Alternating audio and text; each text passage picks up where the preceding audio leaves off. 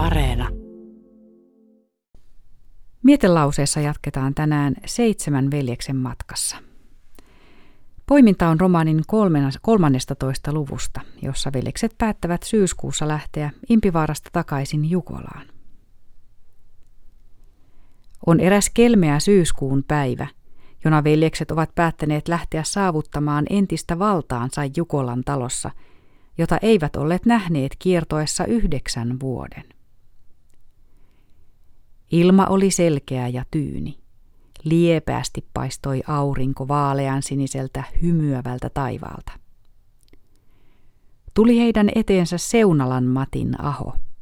Siitä Viertolan kirkkotie, jonka yli he vaelsivat ylös mäkeä, pitkin santaista nummea hongiston halki.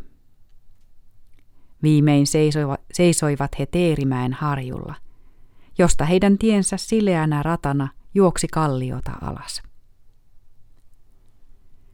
Mutta vuoren harjulle, josta näki avaralle kohden kaikkia ilmoja, seisahtuivat veljekset hetkeksi levähtämään juhtinensa. He iskivät silmänsä lounaiseen, ja kaukana kuumoitti heidän lapsuutensa Jukola. Mutta pian himmensi kyynel heidän silmänsä, ja kumma riutumus täytti heidän povensa, kuin soliseva vesi täyttää uppoavan miehen poven.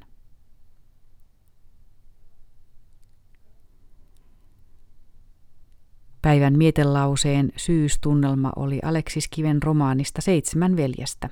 Se ilmestyi vuonna 1870. Ja huomisessa mietelauseessa veljekset valmistautuvat jo talveen.